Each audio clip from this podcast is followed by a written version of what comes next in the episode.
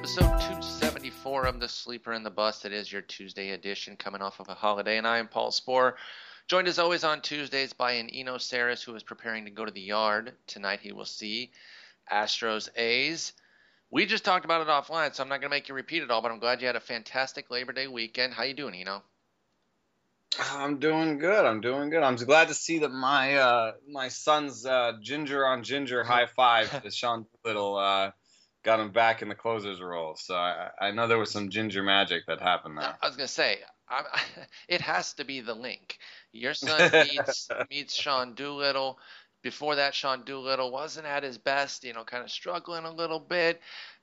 After he meets him, two days two days later, he gets his first save and he has the closer's role back. I don't I don't know how you could say that's coincidence. Now, I'm not a heavy math guy, but I think that's pretty indisputable lock so, lockdown, rock solid fact that it was because of Felix meeting Sean Doolittle. So that's good. Anyone who was saving on, uh, hanging on to Sean Doolittle, um, if you listened to me and, and you bought in earlier in the year and you held on, first off, I'm sorry that you held a slug on your on your DL for six months. I did the same thing.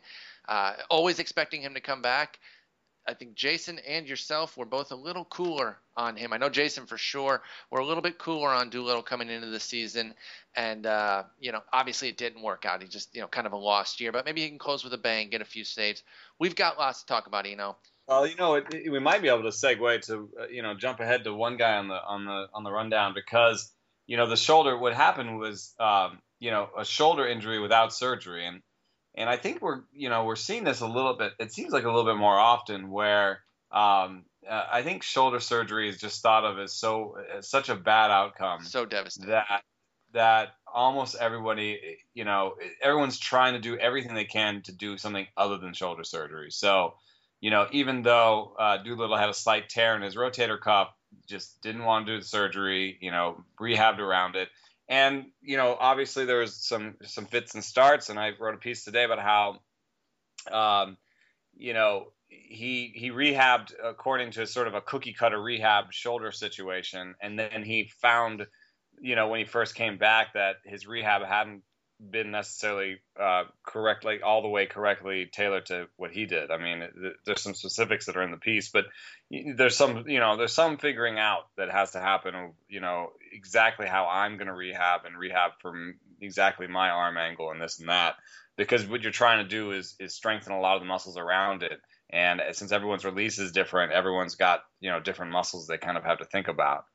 Um, and and I think you saw you're seeing it a little bit with Drew Smyly. Exactly. Um, let's, let's dive right into him because we are going to talk about some guys who are kind of surging of late. And and Smyly didn't have his best start yesterday, uh, so he's not quite at the peak of his no. surge after after that big start in Baltimore. But he's been he's been mostly good coming back off of that big layoff. Uh, for, he, his last start was May 5th before the big layoff, and then Smyly returned on August 16th. A little bit of a rough start there at Texas, but then goes to Oakland for five and two thirds shutout little bit shakier against Minnesota, and then that big start in Baltimore, and then a little bit shaky in Detroit. Only had one start uh, at home out of the five. Couple good, one kind of sh- uh, actually couple great, one kind of shaky, and then a couple bad. So it's been a little bit of a mixed bag, but I think he's contributing more than people thought, especially with a 10 strikeout game. And again, he eschewed going for the surgery. We thought initially it was going to be a season ender um, on Smyly's shoulder, but it hasn't been. And so, yeah, how, how do these two things link? Like you said, it's kind of different for every scenario based on the guy's delivery and, and, and how they're going to recover from it. But it's looking like Smyly's gotten past it because he's been more effective than not despite not getting the surgery and just rehabbing it. Yeah, and I think uh, you know, for it's also uh, illustrative of the difference for a, a, starting pitcher and a reliever, where um, you know I think Smyly did the right thing in uh, spending longer uh, coming back, um, although um, I guess he kind of did the same thing, really. Uh, it looks like he, you know, came back for a little bit and then he was gone for a little bit and he came back again. Yeah, so, there was uh, there was kind of a false start with him as well, if I recall, with Smyly. Yeah, and I think that's probably, I, you know, I don't know what I can't speak, speak to that. That that's a little bit weird. You'd think that you would wait, especially with the shoulder thing. You'd think you'd wait until they were absolutely sure. I mean, you know, in Doolittle's piece today, he talked about pitching with the brake on, so he hadn't, you know, gotten past that hurdle where he was really letting it go. But maybe they thought you know, everything's testing out okay. You know, let's, you know, we won't let it go until he lets it go. But if he's throwing 80, 88, 89, I wouldn't, you know, that's not Doolittle. I wouldn't have put him back out there. So I don't know exactly what's going on there. Uh, but uh, for, uh, you know, for Drew, the difference has been not so much uh, velocity because the velocity has been right back to where he was before. Um, I think that you'll notice that the cutter the cutter's been hit around a little bit more, and it has a little bit more of a slider shape to it. I think he must be getting around it a little bit. Um, he was at least early on, and it wasn't getting that um, kind of uh, that boring like horizontal movement uh, that he needs. He needs that because uh, that's going to get in on the hands of uh, of uh, lefties and, and give him a weapon against lefties. Um, and uh, you know, I think for him, uh, you know, using that cutter against lefties, the curve is a good one for either hand. I think that's the cutter is really the, the important thing, and you can see that you know it changed uh, in horizontal movement early in the season.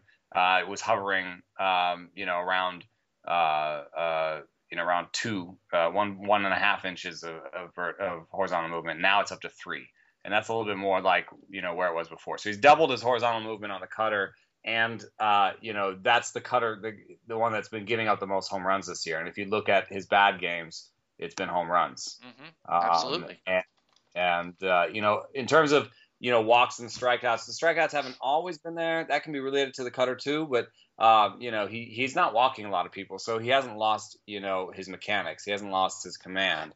It's uh, it's mostly it seems like one little pitch is, is here or there, and I, and I think if anything, that sounds like a cutter to me because cutters you get around the side of, you know, they're kind of a finicky pitch. So, um, you know, for him, it seems like more than velocity and more than mechanics, it's been about refining his pitches. And you have to remember, that's another thing Doolittle said. You know, I'm in, you know, the third week of March right now. Exactly, and, and it, that's something I think that totally gets lost is that when guys come back, they're kind of on a different track, especially if they've missed so much time, like both Smyly and Doolittle have, that you can't just expect them to come back and be the name that we expect. Smyly, a nice middle rotation guy, Doolittle, a dominant front line, contending for the top spot kind of closer. They can't be that upon return. That's just not realistic.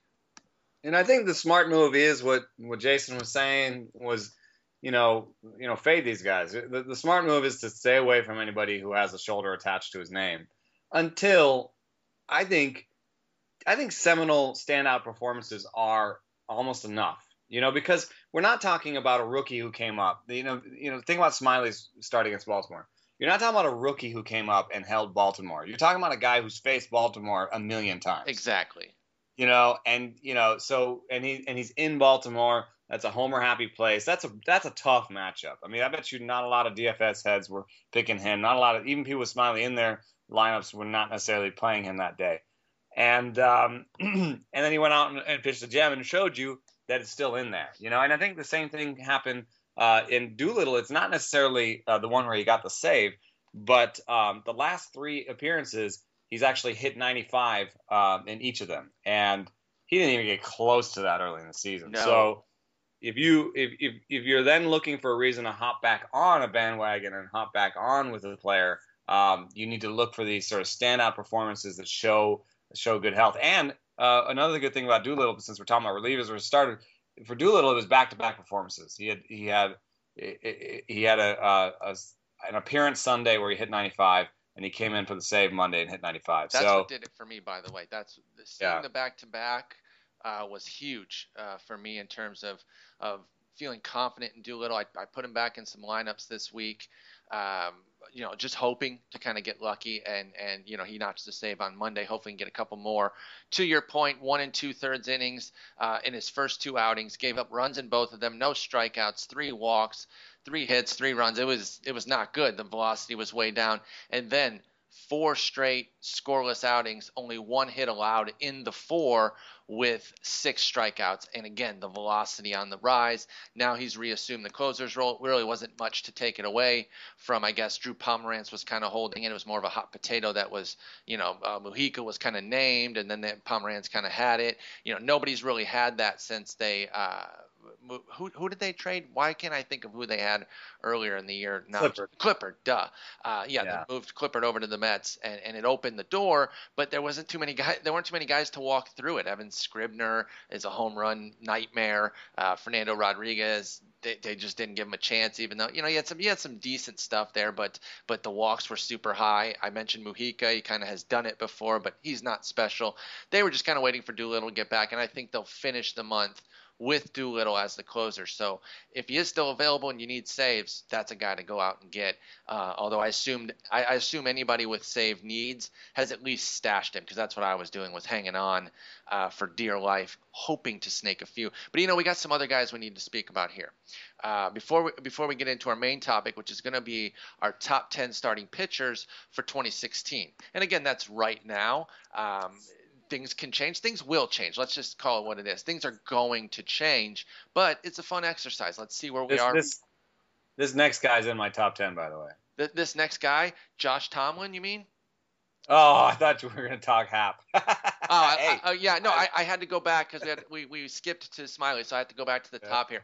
Josh Tomlin has surged into Eno Sarris's top 10 for 2016 book it, everybody. You can hold them to this one. There's other things are going to change. Five ERA, two five five, and a .71 WHIP. What could go wrong? You know, let me give you some of what Josh Tomlin's doing. Now, here's the thing.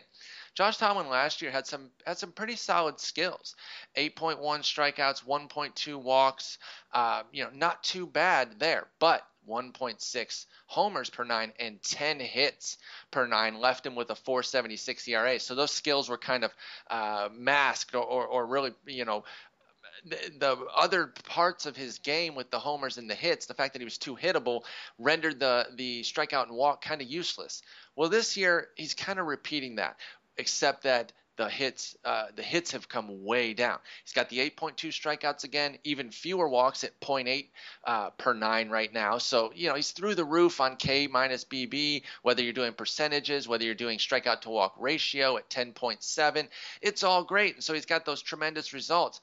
But you know there's danger signs here because the 1.8 homer per nine rate is is right in line with last year's. I mentioned that the hits have come down that's a 170 BABIP doing a lot of the heavy lifting and a 99% left on base rate. I mean, this is some reliever esque kind of stuff, the BABIP and the left on base rate. And obviously, it can't last. The home runs are terrifying. 32% hard contact rate is above normal, and a 46% fly ball rate is, is severe. I'm terrified of this right now. I, I feel like the, the hammer has to come. Maybe the season runs out before the regression catches up and you kind of ride the hot hand. But where do you stand on, on Josh Tomlin? I know he's top three for you. He's ahead of Greinke and Kaz uh, and, and Kershaw in your top ten for next year. But where do you what, what do you think of, of Tomlin the rest of the way after this? You know, ridiculously quality five starts, but but some real scary numbers inside it. Yeah, I don't really see enough uh, sort of component change to um, to you know background change to to really believe in it.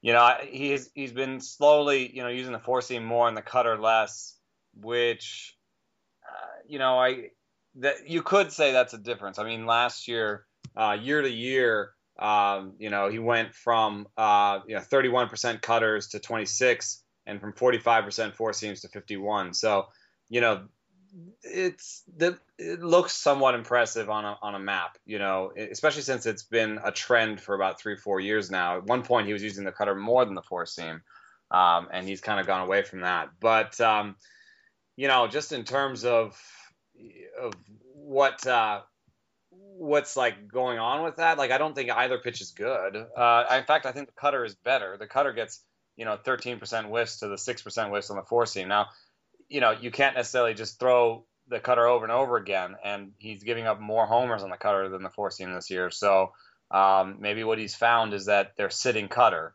And uh, even if the four seam is worse, he needs to throw it more in order to get them off the cutter. That that's that's certainly possible. But um, and you know, and, if you look at his his pitch type stuff, you might get a little excited because he's you know 12% whiffs on the change, uh, 24% whiffs on the curves, 13% whiffs on the cutter those all look great. But you know, whiffs haven't necessarily been the problem for him. First, uh, second, the four seam is super uh, straight, um, and uh, it goes at 88, 89 miles an hour. Mm-hmm. from the right um, side, so, so, you can't even yeah. fudge that a little bit. If it was from the left side, you could kind of.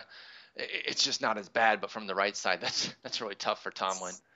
Yeah, it's a bad pitch, it's and bad. the changeup whiff rate comes in 33 changeups, so that's just a kind of surprise pitch.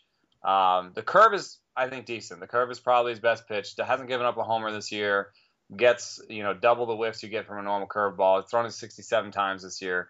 I mean, it's it's a decent pitch. The cutter's okay, but you know, I don't see, um, you know, I don't see a change in velocity, a change in movement.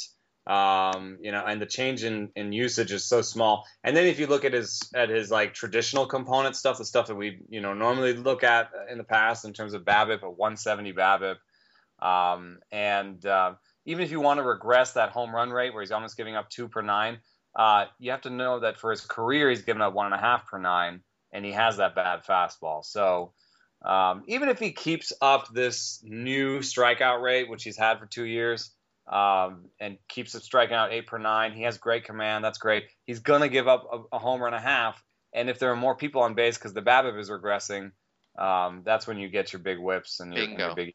So to, to, to that point, six of the seven home runs that he's given up this year have been solo shots. There you go. Which is not surprising at all uh, yeah. when you're looking at that BABIP and, and, and the left on base rate. And so yeah, that's that's just kind of where he stands right now is that Tomlin has been, you know, pretty lucky. I, I, I don't like to ever just put that on a guy and say, you know, it's only been luck that he that he's hot or whatever. But I really think that's the case when you're talking about these exquisite numbers with these skills. There's been some very good fortune here. I think with the skills that we're looking at, the best you can really hope for, even if these skills are real, because they're not bad. Like I said, the base ones, the the strikeout and walk rates, they're not too bad. I think the best you can really hope for is an upper threes ERA if everything else is kind of normal. And then you're playing with fire because you could get a mid fours ERA uh, in, in, a couple swings of the bat because home runs are just so dangerous. So Tomlin's not a guy I'm really going to touch. If you've gotten a couple of these starts, I honestly wouldn't hesitate to drop him outright. Um, I, I, get it if you maybe want to ride the hot hand, but if you're in a tight battle in ERA and WHIP, uh, and, and, you've gotten lucky with a few of these starts from Tomlin, you're pressing your luck if you keep him in the lineup. I can't imagine a scenario where I'm really uh, riding riding it out. What about you with with Tomlin? Are, are you going to hang on? Let's say you've gotten the last three starts. You saw the first two in Minnesota and New York, and you're like, hey, that's not too bad. Let me jump on board. And and you've gotten these last three starts that have been pretty good, including a complete game, one run outing against Detroit in in Detroit. Um, would you outright cut him? Would you try to ride the hot hand? Where where do you, where would you be in a let's say 15 team mixed with Josh Tomlin right now? Out. Out. I'm with you. Like I said, it, it, it's not even really that hard for me to just cut him. Like I said, even if you got lucky enough to get a few of the starts, you feel good about it.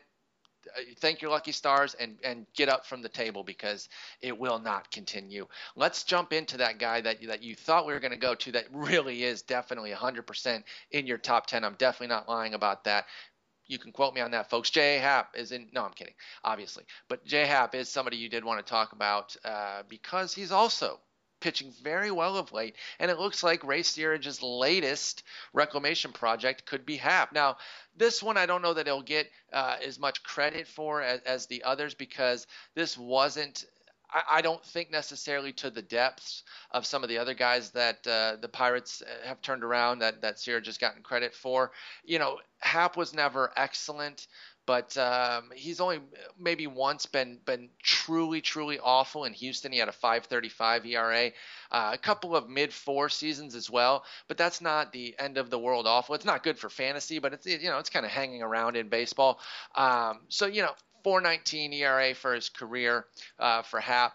Since getting with Pittsburgh, though, six starts, 157 ERA, 108 WHIP. Uh, 32 strikeouts in 34 and a third innings it looks great with uh, with his new team here. Everything's going well uh, now that he's gone back to the National League. Are you buying this resurgence from Jay Happ? Yeah, I think maybe a little bit. Uh, and here's why. And this might be a catcher more than than um, than coach because uh, I think the first thing I don't necessarily think that a coach the first thing he says to a guy they just acquired is, "Hey, by the way, we think uh, stop throwing this and throw this and do this and do this. They think they say, hey, get comfortable. Um, you know, you're going to be our fifth, sixth starter. We need you in that role. Especially um, Searage, by the way. He yeah, prides let us know how himself he can help. on, on You know. not changing guys too much. That's one thing because Right. he said that he got changed a lot, and that if he ever got in a role like this, he said he wasn't going to do that and just try to rebuild guys or anything like that. Going to try to work with what works for them. So I totally agree with you there. So talk about maybe what the catcher transition is doing for for Happ now that he's gone over uh, and play with Francisco Cervelli. Because like I said, he's been awesome, and I'm with you. I'm, I kind of buy it as well because I was kind of high on him coming into the year. Jason and I liked him as kind of a sneak late pick. It got off to a good start, but then cratered. He ended with a 4.64 ERA and a 141 WHIP with the Mariners in 109 innings before surging with the Pirates. So talk more about what what's happening with him and Francisco Cervelli behind the dish. Yeah, so you can see that uh, immediately, and it's just a, it's just like stark, immediate uh, change. When he got to uh, Pittsburgh, he immediately started throwing his four seam more, um, his changeup, uh, his sinker and changeup, and and curve less. So he started throwing his uh, his he'd been throwing his cutter a little bit more late in, late with Seattle um, which might have been timed with uh, I don't know uh, starts or you know something going on there. He started throwing his his cutter more in in June with Seattle. Mm. Uh, he continued using the cutter more, but immediately with getting to Seattle, he started throwing the four seam more. Uh, almost abandoned the, the two seam completely, um, and is throwing the curve and change less, um, which is is kind of a funny thing if you kind of if you if you look at um, what he's done from like sort of a, a, a uh, if you just look at an overview of his stuff, basically, right? Mm-hmm. You, you say, okay, here's a here's a guy with you know exactly average fastball, four seam fastball, 90, 90.5 for a lefty, and um, you know a, a change without much drop doesn't look like a very good change, but the curve looks like it could be a decent pitch, 78 miles an hour, uh, you know, four inch drop, nice nice little cur- curve. You you might see uh, like a Drew Smyly type, right? Yeah. Um, if you squint hard enough, you see 91 four seam curve and cutter, uh, got good rise on the four seam. So uh, I, I think that is is kind of what they see in him. Um, and if you squint your eyes hard enough, you can actually you can see it too, uh, because he does have that rise. 11 and a half inches of rise on the four seam is is actually impressive. That's uh, that would be top 10 or so. Um, and uh, and and so that's a good weapon to use against lefties. Uh, rising fastballs are really good for same-handed um, guys. Um, and then the curve and the cutter would be his his main um, you know things against the other guys. You know, if you you have to squint your eyes a little bit though because where Smyly gets you know outstanding whiff rates and results on his pitches, Happ uh, gets 10% whiffs on his curve for his career and 10% on the cutter basically, and those are not um, very exciting.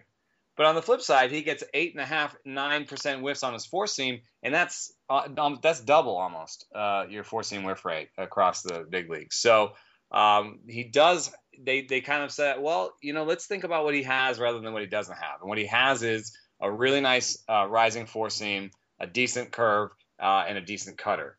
Um, maybe it, maybe maybe a slightly plus cutter. So that's what that's what they're having him throw That You know? works.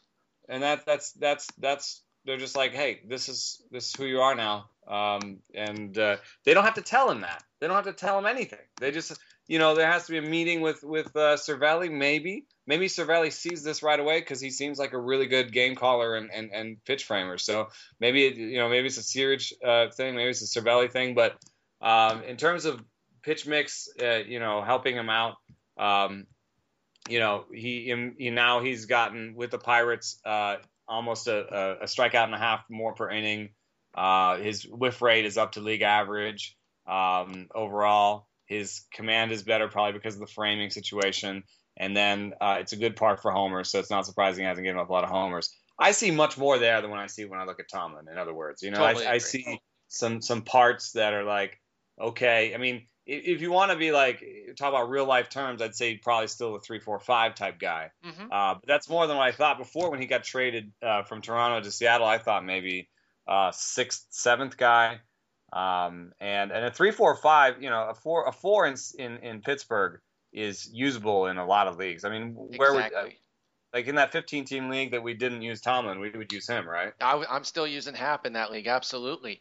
Um, even you know, 87% left on base rate. I got to be fair and point out that that's pretty exorbitant as well for Happ, and it's going to come down. But I'm not expecting a 157 ERA, so I'm okay with that. I feel like with Pittsburgh, with this team, with the way they're working, uh, Happ is somebody who can be a nice mid threes ERA kind of guy. And if these strikeouts continue, he's at 23% with the club that would be huge. I like that he's also bumped up his his ground ball rate. It's uh, with them, it's uh, 45% with the Pirates for Happ, second highest he's ever had in any stint. The highest was a 47% mark back in 2012 when he started with the Astros. So you know he's always been uh, kind of evolving his game or, or, or kind of changing maybe looking for things to to uh, click for him. You know, sometimes he has good strikeouts, other times they're really low. Sometimes he's struggled with walks, and now these last couple years he's been pretty good with it. Ground ball rate's never been super high, uh, but there have been times where it's been kind of super low. So you know, we've watched Happ kind of just go from different thing to different thing with different uh, results, really, because sometimes it never really been excellent, but you know sometimes he's been good. And I mentioned that one time that he was pretty awful, but now I think he might be able to settle into a groove. I don't know what his contract status is and how long. Oh yeah, he's a free agent after this year, but the way he's finishing they might consider resigning him. And if he's some, if he's in Pittsburgh coming into next year, then I'm with you. He is the fifth best pitcher uh, in baseball, which I believe is what your list said when you sent it to me. So we'll get into that later. But uh, I, I, I, do agree with you. I'm still starting Happ for sure uh, in that I mean, it's, it's in that hypothetical 15 team mixed. Is it you know whereas Tomlin it's it's it's weird because he's throwing his best pitch less, um, and and we have to sort of surmise why that might be good. Uh, with Happ, it's a lot simpler. He's throwing his best pitches more and his worst pitches less. So exactly. Uh, you know that seems like a, a decent way, at least for a short period of time. And he's you know he's moving back to the NL. Uh, it's been a long time since he's been in the NL, so you know at least for you know a half a year, year and a half, you'd think that you know his best pitches might be, be good enough to be decent.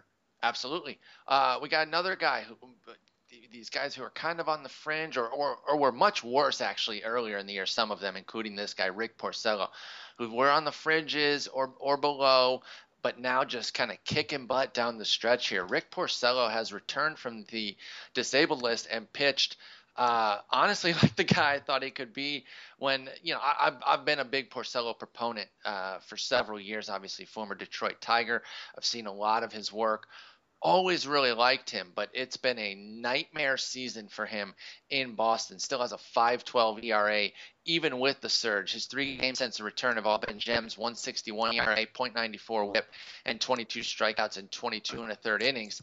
It's only three starts out of 23, so we can't make too much of it, but they're so good and they're so starkly different from the garbage that we saw earlier that it feels like it might be something here, especially from a guy who is talented and has had a lot of success in the past.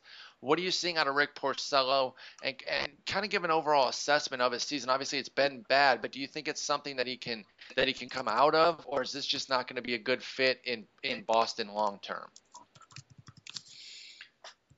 For one thing, that it seems like they kind of they acquired him for the, the pitcher they, they they thought he could be. Correct. Uh, well, that contract rather, especially. Yeah, rather than uh, well, I don't want to. I guess I don't want to speak for them. Maybe they maybe they said uh, if he's the pitcher he's been, that's great. Uh, let's try and tweak it a little bit and see if he can be even better. And then you know that's the difference between uh, the contract being eh and the contract being, oh, that was a great contract because then he they tweaked him and he turned into an ace. So, um, you know, at at the you know at this the um, age that he's at, 26, it's not that impossible to to see uh, a guy with a great sinker add maybe uh, a great four seam and, and and a little bit more of a um, approach for whiffs, and then be a guy who could you know, pair 48% ground balls with, you know, eight strikeouts for nine. And that's, you know, that's how you, that's a close to an ace. I mean, I, if I, I haven't done a search right now, but I think if you, if you had those two things, you would, you would be talking about front two pitcher for most teams. So, um, you know, I, I think, uh, what happened was that when he went to the four seam more and he thought about strikeouts more, he just gave up more homers. I mean, that's, that's, it doesn't seem that impossible to say that. I mean, you, nope. you just look at yeah, you look at his pitching mix. He, he threw more four seamers earlier this year than he ever has in his career, um, and uh, you know he just he got blasted. You would um, think in that park he would want to he would have wanted to focus on on the same ground ball kind of capability that he showed in Detroit. Detroit was more forgiving. The downside there was the the team defense uh, that maybe made him a little you know hesitant to keep throwing that sinker and, and, and letting ground ball after ground ball kind of skip by the Ryan Raburns and, and Jhonny Peraltas of the world who are, are aren't blessed with range. But uh, obviously, it's a much better defensive situation in Boston. So I honestly thought, hey, he could he could get better with them. He could improve on that. What was it, a 3.43 ERA last year for Purcell, for Porcello? I thought, wow, this could this could go really well with the Xander Bogaerts, Dustin Pedroia um, of the world playing defense for him. And obviously, that hasn't been the case. But now we've seen these three starts that look really good, and hopefully it's a sign of things to come. The, the ground ball rate is back up sharply in those three outings 48, 56, and 52%. Interestingly enough, two starts before that against his former team, uh, the, the, the, second to last start before he hit the DL, hit just a 21% ground ball rate. And I know it's only you know one game, we're not going to go crazy over any ground any rate of one game, but Porcello is just not somebody who used to be in the 20% ground ball rate at all. The guy had 50s and, and 60s for seasons at a time, so it was really surprising to see him struggle so much with the ground ball. Uh, never had a 60. I'm sorry, I, I overspoke there. Just a bunch of 50s though always above 50, except for one year with Detroit, 49% in 2014, down to 44% this year with the ground ball rate for Porcello. So I think he needs to get back to the ground balls. Um, even if the strikeouts aren't going to be great, if he can be in that 18 to 20% range, that's not elite. But with a 50 something ground ball rate, that that pairing definitely works. I still think there's a lot of talent here. I'm encouraged by these last three starts, but uh, obviously I'm not going to make any sweeping judgments and say, "Oh, he's fixed. He's ready to become or, or get back on track to what he was." But it's definitely encouraging. Yeah, and you know, the the 2012 guy that um, was your steady Eddie ground ball guy, uh, middle of the rotation, um, you know, final piece in a 12-15 team mixed league, just a guy um, that you you could use against certain offenses at certain times, and uh, or an innings guy in, in only leagues. That guy. Uh, that guy threw the sinker 50% of the time, 50, 60% of the time. Mm-hmm. And, you know, he, he's, his eyes got big and he's, he's, you know, he, he wanted to get better is another way of saying it. So he added the curve he got more uh, whiffs and strikeouts, and that took a little bit away from uh, his sinker. And then, um, you know, he did that again last year. Then this year, he's, he's taken it to the, the, the furthest, which, you know, he's throwing fewer than 30% sinkers, which um, he, he, did that twice. He did that. There's three months this year where he's throwing about basically 30% sinkers. He'd never gone that low before in his career. Oh, wow. So, you know, he just really got away from his bread and butter, which was the sink. I mean, the sinker is, the, is, is his thing. The last two months, 54% sinkers. So, uh, and what I also like is that you look at the vertical location of his four seams, and uh, as he's using less of them, what's happening is uh, the, the, the average vertical location on his four is going up. What's happening is he's basically taken the one nice thing that he could from the four seam, which is the high four seam to um, to change eye levels and get a whiff, right? Mm-hmm. He's taken that and said, okay, that part I like when I'm using the four seam inside, outside, low, and stuff, why do that? You know, why do that? Why do that? That's going to get spanked. so, you know, I'm going to go back to sinkers low in the zone. I'll mix in the four seam high sometimes that maybe I've gotten better at it since. Um, and, uh, you know, he for what it's worth, he's also using the curve a little bit less. I don't know if that's going to stick around or whatever, but in any case, now uh, it looks a little bit like, you know, what you might you might say the best of you know the two versions of him. So maybe there's still a chance that next year he's better. At the very least, I, I would project for him, you know, um, something that looks uh, just like his career, like a four ERA, um, you know, a one two, you know, a one three WHIP basically. Um, and uh, you know six or seven strikeouts per nine. To your point regarding the homers with Porcello, and then we'll move on. Um, he allowed two or more homers, so multi-homer games, 10 times from 2013 to 2014. Uh, two in 2012 and four in 2013, 2014. He has nine this year. So, I mean, he's just getting pounded when he makes mistakes, and he's got to fix that. Home runs, they're just so dangerous, and it kind of goes back to what we're talking about with with the Josh Tomlin. I think Porcello, since he's shown that, that, this, that this isn't a chronic issue, can definitely get better, whereas Tomlin has always given up homers.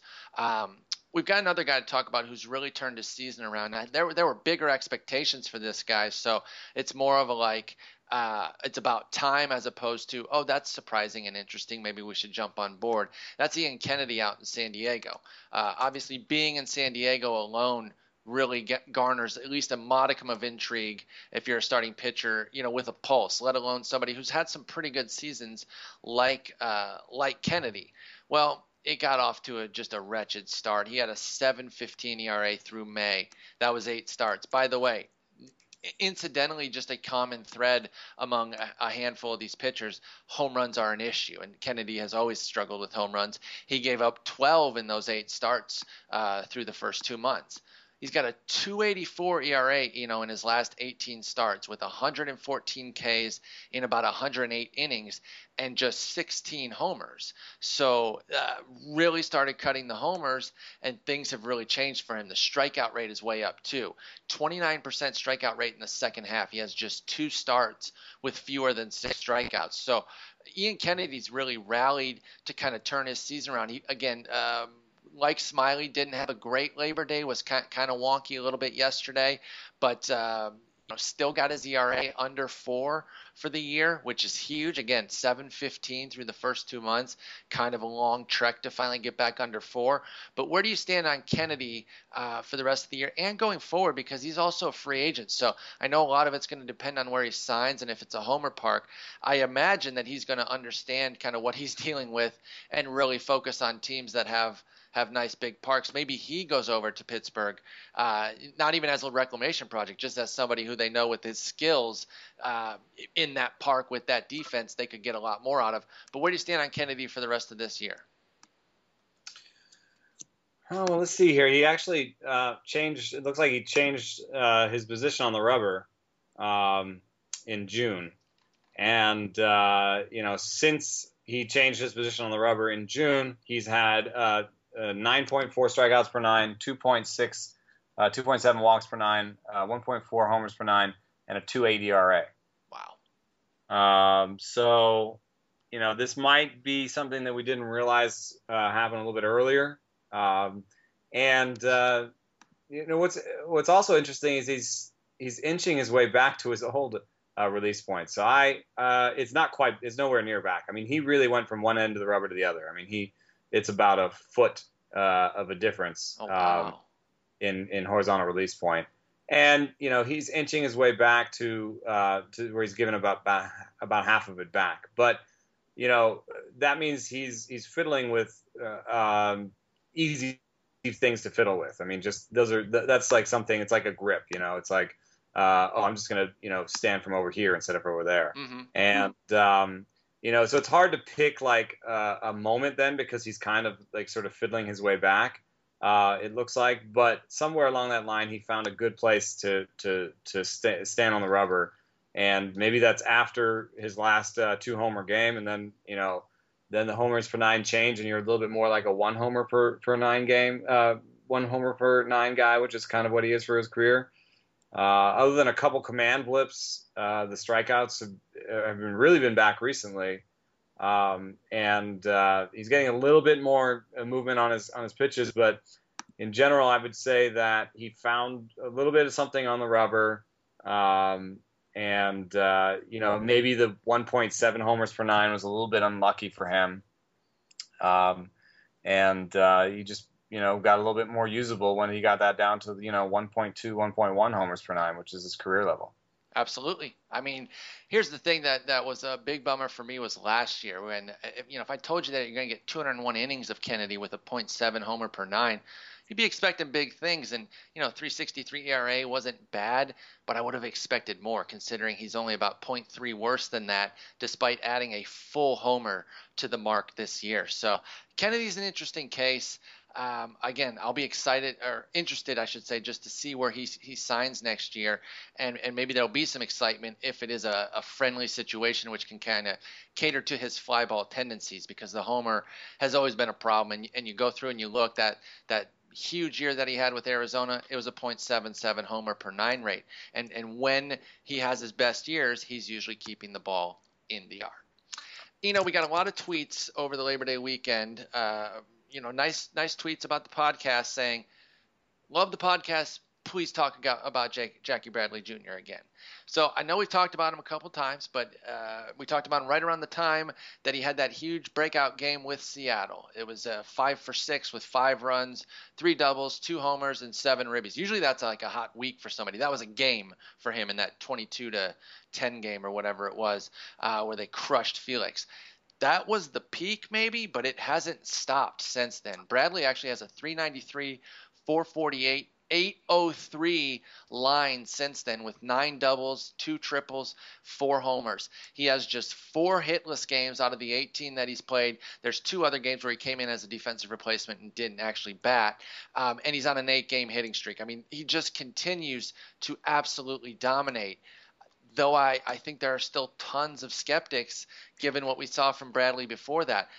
I again I know we talked about him relatively recently, but we got to update because he's been so good. Where do you currently stand on Jackie Bradley Jr.?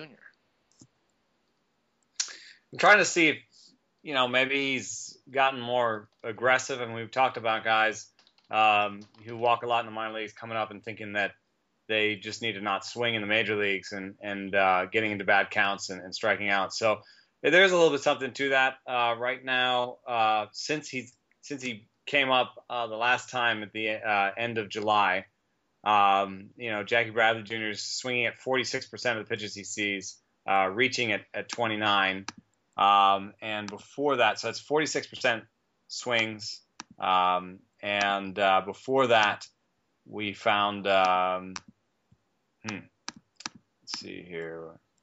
46% versus 44%.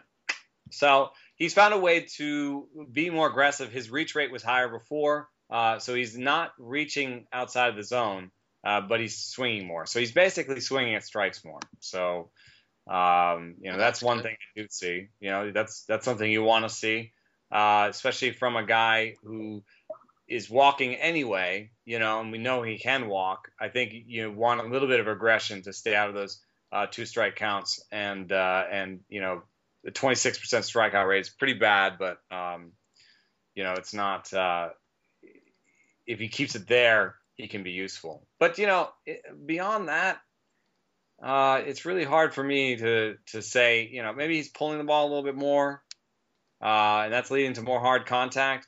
But I, there's no way this guy's keeping up a 387 BABIP. There's no way this guy is going to have a 319 ISO. There's just nothing that says he's going to have standout power. Like, you know, the best you can hope for, I think, is like a 150, 170 ISO, where you know over the course of a season he's hitting you 15 homers. Sure. Um, if he does that, and that's not even a given, if he does that and pairs it with a strong on base percentage, you know, I think he could be the kind of guy who hits, you know, yeah, 270 with like a 340 on base percentage um, and like a 410, 420 slugging. Okay, I mean that's not so that's not so bad. That's something. It's not gonna, it's not going to come with steals. No. Uh, it's going to be better in on base percentage leagues where you ha- you're looking at the 340 instead of like the 270.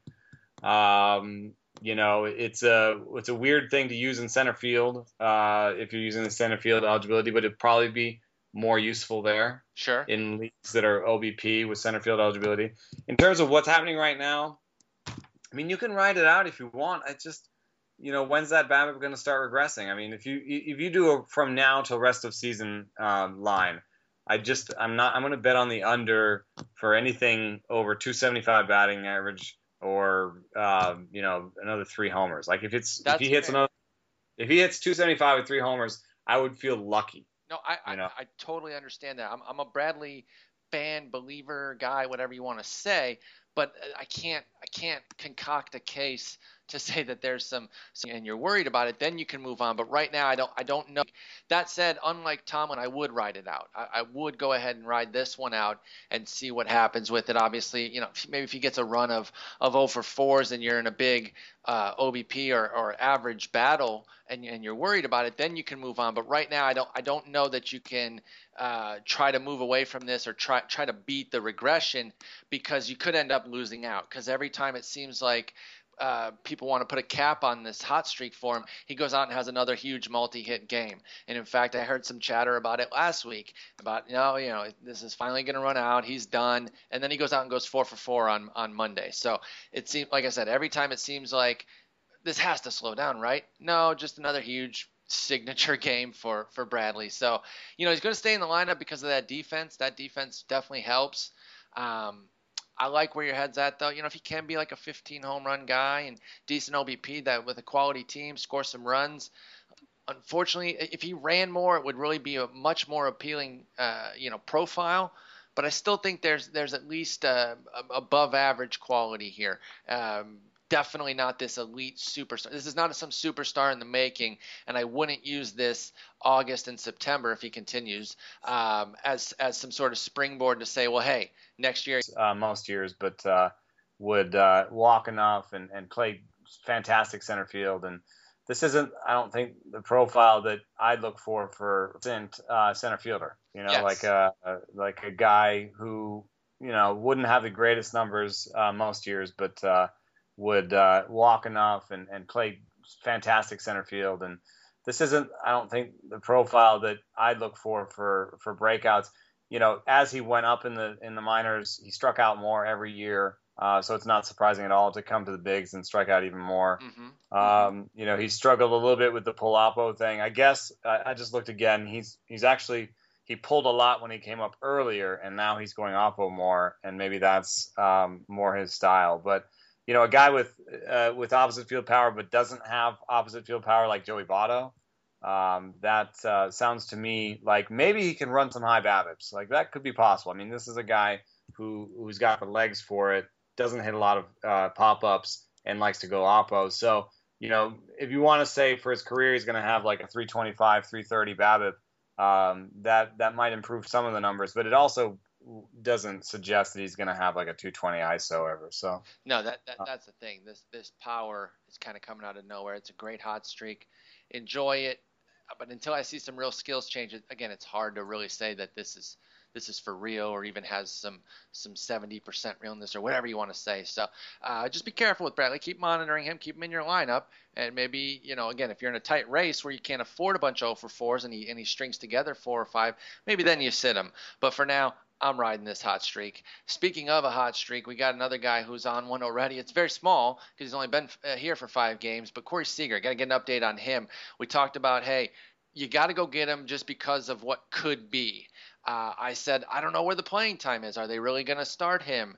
Um, and it looks like they are. So the, the, playing time so far is there for Seager. He started four of the five games that he's been up for the for the Dodgers, and he pinch hit in the other game. So he's been in all five. He started two at short, two at third, a killer 333, 400, 500 line with some really sparkling defense. Made a huge play yesterday at shortstop, basically throwing from behind third base by the time he got the ball uh, to get Pujols out. It was really incredible do you think this playing time is going to last? Because if it lasts, we could be in for a nice, huge month out of Corey Seager.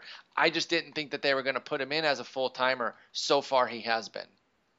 Yeah, you know, i have been really surprised by that, and I think the most surprising thing for me has been the shortstop uh, starts because if that opens up uh, for him, and it has, um, then you know, then even the worst case scenario gets better. You know, and it's mm. not like you know, the worst case scenario before we, we said was he'll start a lot of games, everyone will pick him up, and then uh, when Turner and Peraza are healthy, then he's kind of like, you know, second or third on the depth chart at both second and third base. Uh, but, you know, the worst case scenario now is that he's basically second on the depth chart at second, third, and short. Um, and that changes everything because then you, you know, you go from, you know, two or three games a week to maybe three or four games a week, maybe even five games a week, you know?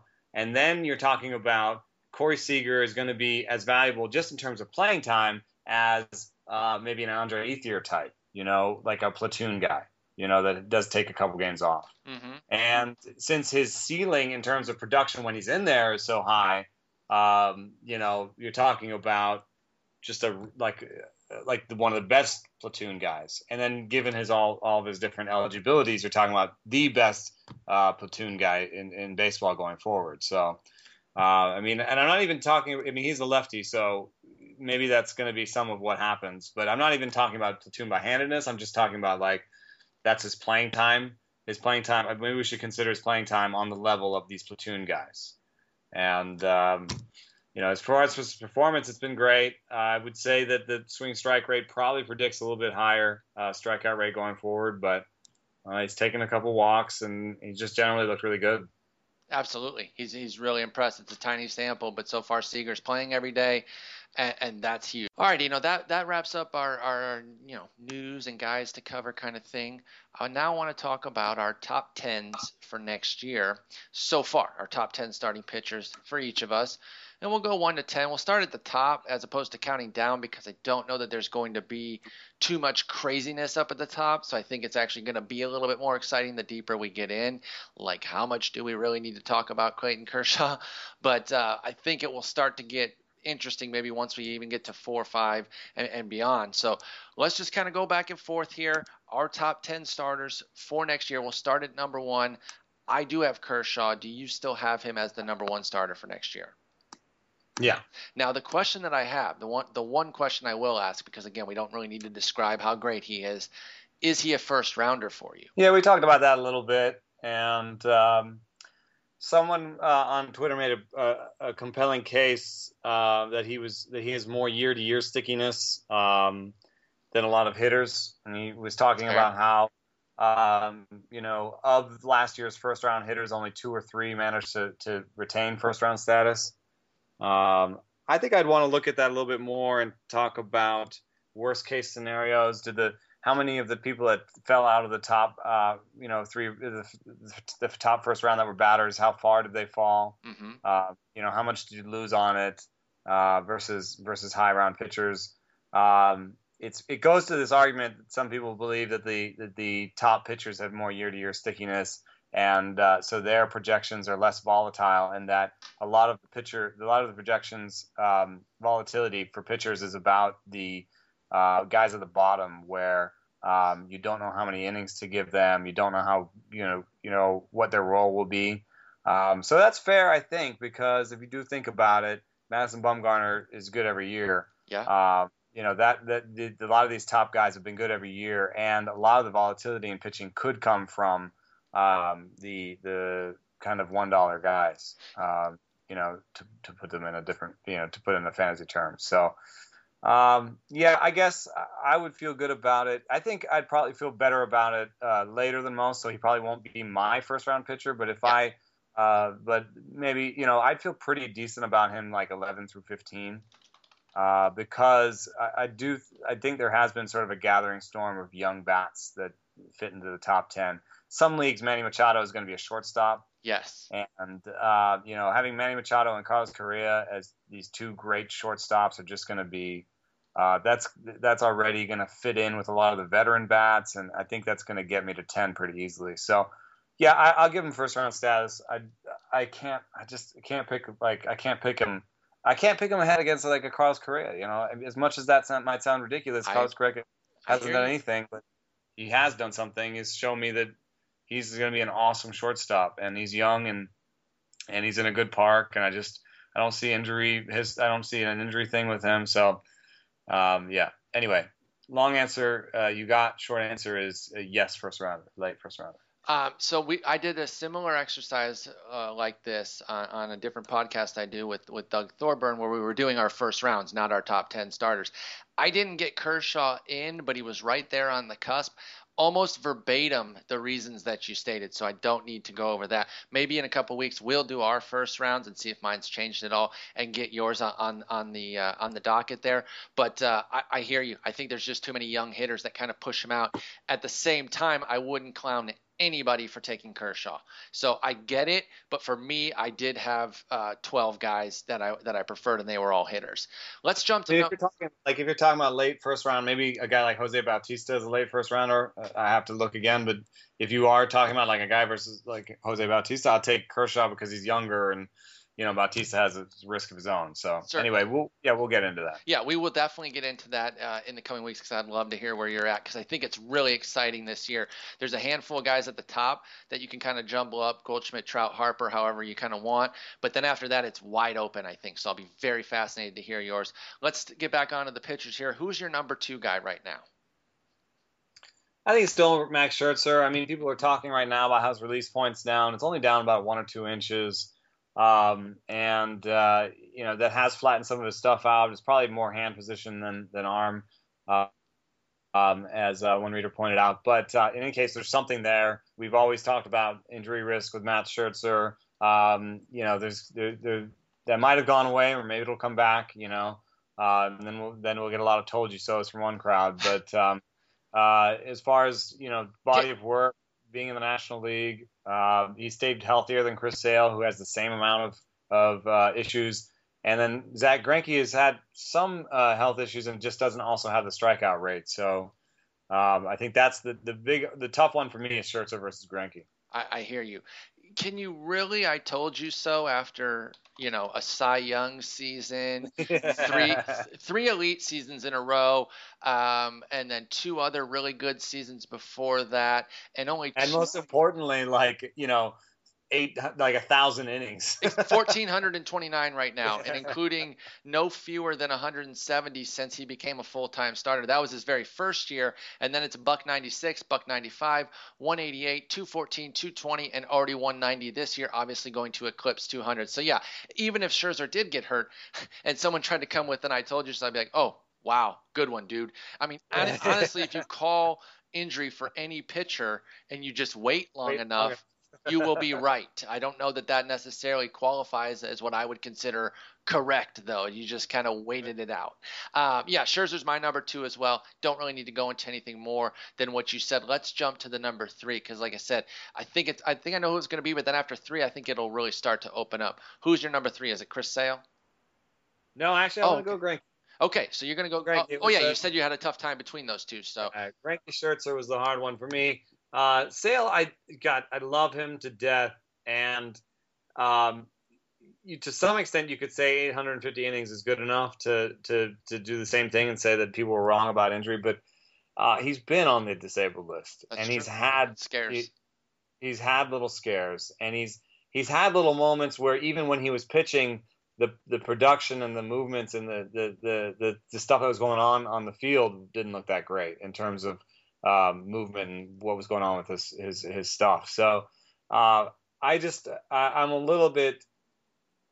I I don't know that uh, that I'm going to ding him a lot. I think I'll just push him down to four. Uh, okay, but, then uh, that's then we have the same three four just mixed because I've got Sale at three, Greinke at four.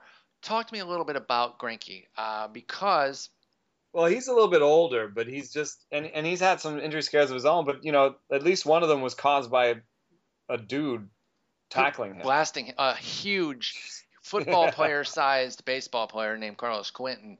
Uh, absolutely Who just play football at Stanford, I think. Huge. that's not. There's no surprise there. I didn't know that, but that's not not surprising because he's massive, and he went out there on that hit by pitch, charged him, blew him up, barreled right into him, absolutely exploded him, and that was the end. Yeah. So that's. But you Greinke also, you know, I love the new hard changeup from Greinke.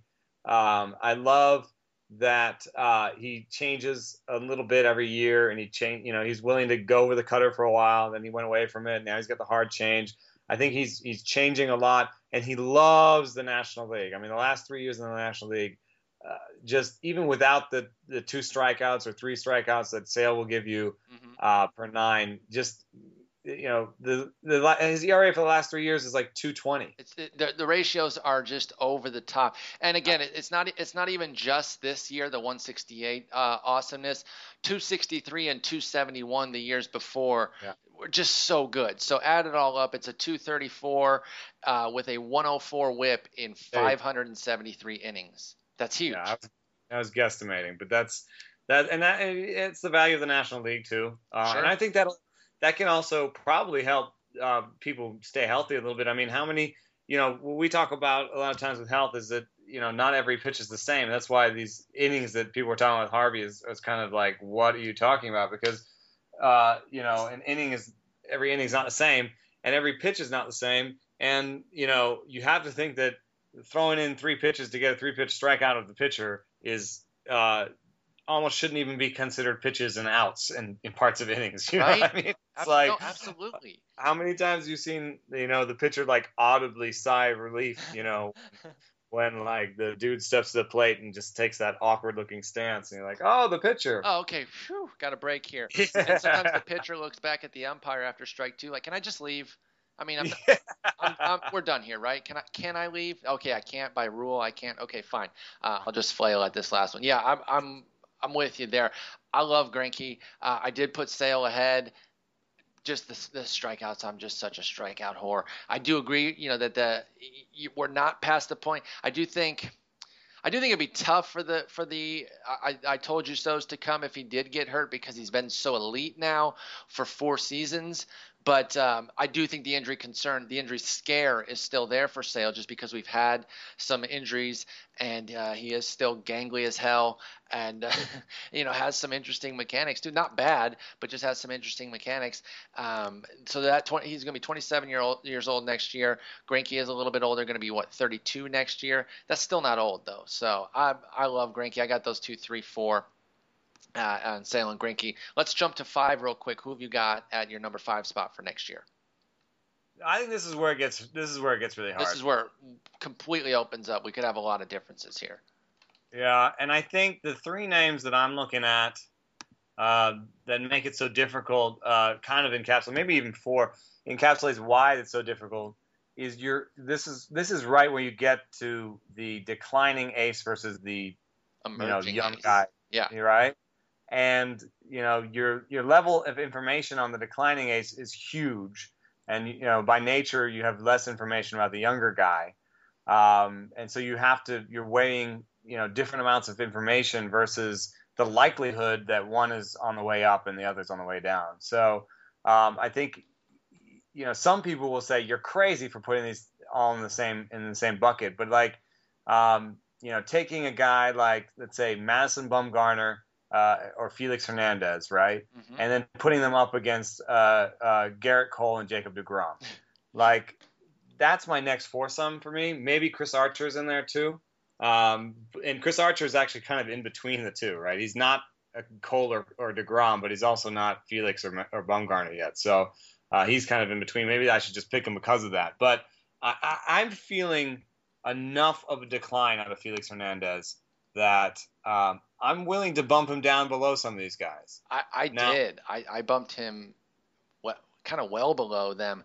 Uh, uh, Hernandez didn't make my top ten, and it's I don't I'm not trying to overreact to this year. It's not really so much about Hernandez.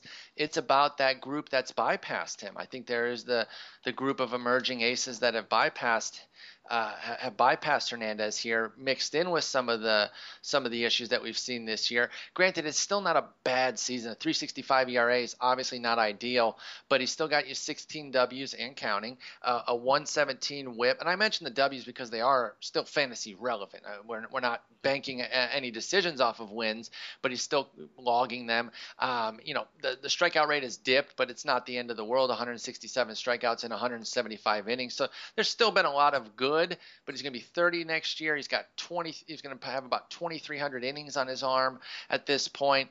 Um, I, I, just had some other guys I like better, so he was he was right on the outside looking in for me with Hernandez, which I know seems crazy, but that that's that's where I'm at with it. And I have a lot of those same names that you have right here in this next group. The one name that you didn't mention that I really like, who's in my cluster here, is Jake Arrieta and I'm, I'm really buying in on what we've seen out of him the last two years.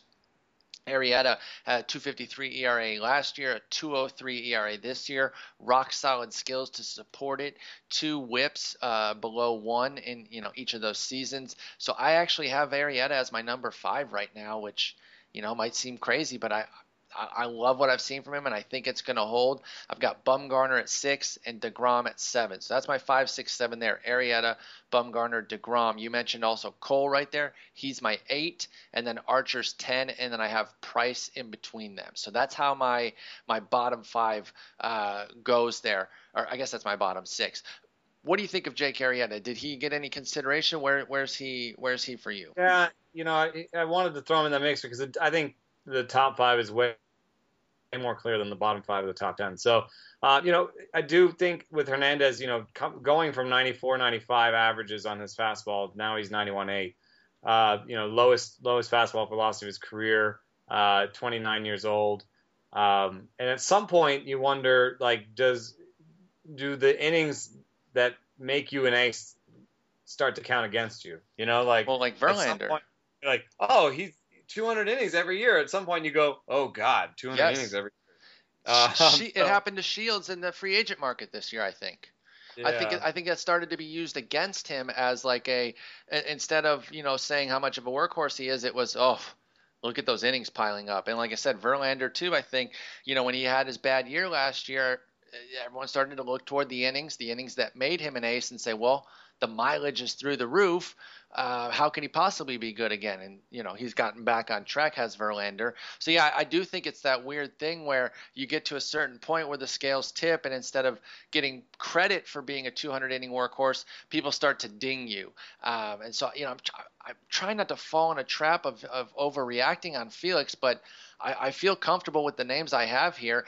I think it's just rich. It's just a rich pool that there's. It's hard to make a lot of distinctions between these guys too. I think you can have yeah. a lot of different orders without anyone really questioning it. Yeah, but I think it's important to kind of think about to frame this within the, the context of like you know age versus youth and and and how much to to factor in an aging curve when you're when you're uh, projecting. I mean, obviously the projections are going to going to have these in them, and so you know that's why we it's good to start with projections because projections have baked in aging curve stuff mm-hmm. and help you get a sense of that but when you see a guy like felix hernandez you know hurt his ankle and then you know watch him you know stay out on the field for a bad franchise that's not winning games um, and continue to pitch you know even in blowouts uh, when he should have been taken out earlier in the game but you know with weird arm slots and stuff like i i'm not sure that the Mariners are going to treat Felix. Um, they're not going to treat him with kid gloves because they don't think they have to. But maybe you should be starting to treat your 30 year old uh, a little bit more, um, you know, carefully. So uh, if you think about how they, have treated him compared to how like the Pirates have treated Gerrit Cole, we now think that Gerrit Cole maybe has a whiff of injury about him. But how much of that was just the Pirates being very cautious about their young guy? I, I think and, I think it's a big component, to be honest. Yeah, and I and if I if you know, and I don't know if it's just bias or whatever, but I kind of uh, I, the way that they've babied AJ Burnett, you know, through the last parts of his career, the way they've kept Francisco Liriano healthy, Francisco Liriano, Francisco Liriano. yeah, they've so, kept him as a healthy stud, Francisco Liriano. Right. Yeah, the guy who couldn't pitch like 110 innings before he got there. So uh, I'm I'm willing to push Cole up there. And yep. Degrom, you know, has had one surgery, and, and, and the second surgery is is really bad, and there's a Tommy John honeymoon, so there's you know a little bit more. I think there's more risk uh, there with Degrom, um, but you know, in terms of performance, he's up there with Cole. So I might I might ding Degrom just a rank behind Cole, but I, I think I would. Uh, it's the risk of, of being too wide eyed for for youth, but I think I would go uh, Cole Degrom Archer um, after Cole, Greinke. Degrom, Archer. I'm, I'm okay with after that. Sale. After sale, so be, that would be Cole, uh, Cole six, Degrom seven, Archer eight, um, and then for nine, and then I guess uh, Bumgarner and um, Bumgarner doesn't ha- is not as old as Felix, and um, I don't think has many as many warning signs. So yeah, even if his upside isn't as good as Felix's, I'm I'm I'm feel better about putting him nine. So then it's uh then the last bunch for me is a scrum between Arrieta uh, Arrieta Price, and um, I mean you could you could bring Sonny Gray up there, uh, Matt Harvey maybe. Um, uh, you know, I think Arrieta belongs above those guys. Mm-hmm. The only reason that Arrieta fell to ten for me uh, was that he used to be uh, an injury risk, and maybe that's gone, but there were uh, I don't know. You just have to remember that there were four years in a row when he couldn't crack 120 innings. Certainly, and and, and that's that's that's totally fair. Um, I love that that that you were aggressive on the on the youngsters, Degrom, uh, Cole Degrom and Archer there. My initial run was, and and then I I rethought it and I, I got a little bit more conservative and bumped bumped Bumgarner back up because originally I actually had Bumgarner at nine, um, he and Price down there at the bottom, and then I put I put the veterans I moved them up just a little. Uh, actually, no, Price stayed at nine, but Bumgarner jumped up to six there. Just look at what he's done. He's been so good. He's only going to be 26 next year. It's not I, I, think he's almost like punished for how consistently excellent he's been because it doesn't stand out but it's the same thing every year. And the strikeouts are on the way up uh, for four years running, and the walks are on the uh, on the way down three years running, and you're you know almost guaranteed for 200 innings. This will be his fifth year in a row with it. I mean, Bumgarner's just so nasty and so good that uh, yeah, I, I, got him there at six over some of those he's youngsters.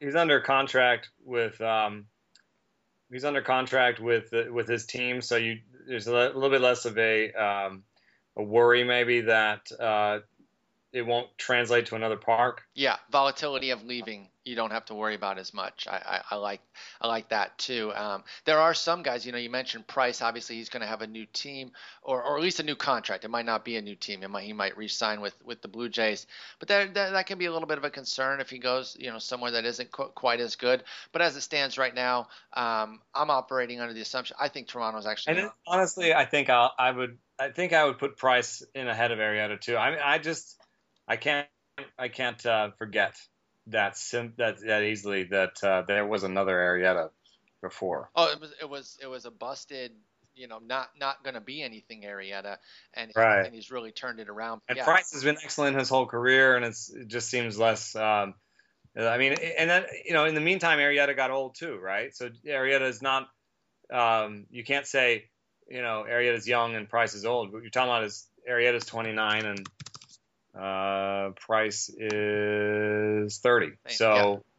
you know, given how Price has been consistently excellent and healthy through those 30 years uh, versus Arrieta being a little bit more up and down, I think, I think honestly, I think Arrieta would be like a, an 11 for me. And I think I would feel much better, um, you know, placing Arrieta in among, um, you know, the sort of Kluber, um, uh, Sonny Gray, uh, Matt Harvey uh, group. Give me your uh, two guys that you had the hardest time leaving out. It would be it would be Arrieta and um, yeah, I think Sonny Gray. Just because Sonny Gray added that slider this year, um, he'll at least start the year with uh, Oak. Well, maybe he won't. Do you think he'll have the K's to to to be? Because I didn't I didn't get him in there, and I didn't even really have him on my on my handful of honorable mentions, just because he's kind he isn't performing exactly how I expected. I expected um, a little bit higher ERA, but the reason I didn't love him coming into the year is I thought the price tag was too high for the Ks we're going to get. But the ERA and WHIP have been so good that it doesn't even matter that he's been a 7.3 strikeout per nine guy. Uh, he's definitely been elite. But I think once that regresses kind of to you know mid threes, low threes area without the strikeouts, it's hard for me to consider him a top ten ace level type. And you didn't put him in the top ten, but I didn't even really have him kind of on the door knocking. The the two that were really tough for me were Harvey um, and and honestly Dallas Keuchel was really tough for me to leave out because he's been uh, he's been excellent this year, and obviously he was great last year, but he's he's been even another two levels better this year, including the fact that you know next time I hear, every time I have to hear about how he doesn't strike guys out, I want to punch that person in the mouth. Like, I don't know why that's carrying over from last year. I know he doesn't have the strikeout per inning or the 13 strikeouts per nine that, like, Chris Sale has or whatever craziness that he's got going. But we're talking about a guy who, who definitely gets enough strikeouts, especially when you're talking about that ground ball rate for Keuchel. You don't have to have the the 9 10 per game when you when you're rocking a 62% ground ball rate. And the fact is he's at 8.3 for the year and he has a 29% strikeout rate. I know I just went from percentage to uh, to K per 9, but he has a 29% rate since the break, which is ninth best, and he's at 27% dating back to May 30th. So, you know, he's been getting strikeouts for the bulk of the year. Um, so I really like Keuchel, I, I, but I couldn't really get him in. It was just too tough to get him into the top 10. But he was somebody I, I struggled with and really wanted to get in there. Uh, so those are my two. Harvey as well.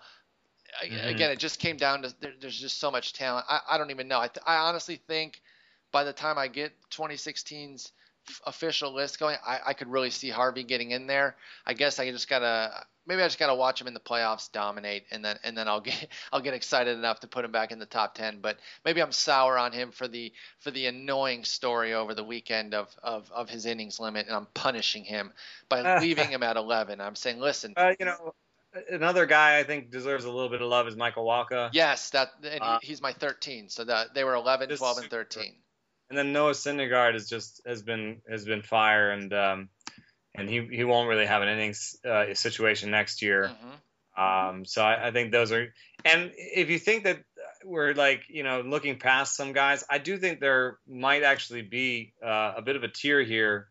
Um, and and I'm not I, I'm, I wonder if I'm going to adjust next year and maybe try to get a top 10 ace uh, in my leagues and then try to get um, you know, a bunch of five to ten dollar guys uh, to stay out of the dollar guys. So uh, because you know when you look at like Lester, Hamels, Cueto, Carrasco, I mean Salazar, these guys all seem like very like like sure like not the same tier. Like not like I'm like even when we're talking about Harvey, like I wouldn't want to put Harvey in the same tier as Carlos Carrasco. You know. Mm-hmm and uh, you know there's injury risk and there's homer risk and command risk and velocity loss. Danny Salazar just barely putting it together. Um, you know, Liriano played well, but you know, year to year, you, the innings. And he has it, and, and you know, he's playing and he's pitching, but his performance has degraded as, as, the innings have piled up, which is it's, it's fine and acceptable. It's just that Liriano was, if we had done this, say at the All Star break, Liriano was probably somebody that would have at least gotten a lot more discussion. But right now, it's just hard to do it. It's hard to say, especially at 32 next year. So I'm with you on somebody like a Liriano. Yeah, so. it's just too hard. But yeah, there, there's a lot of names. Um, it's a it's a fun exercise. We will revisit it again probably in November after we get back from from AFL uh, and, and, the and the baseball HQ first pitch forum there where we where we get our, our baseball fix in the in the winter there.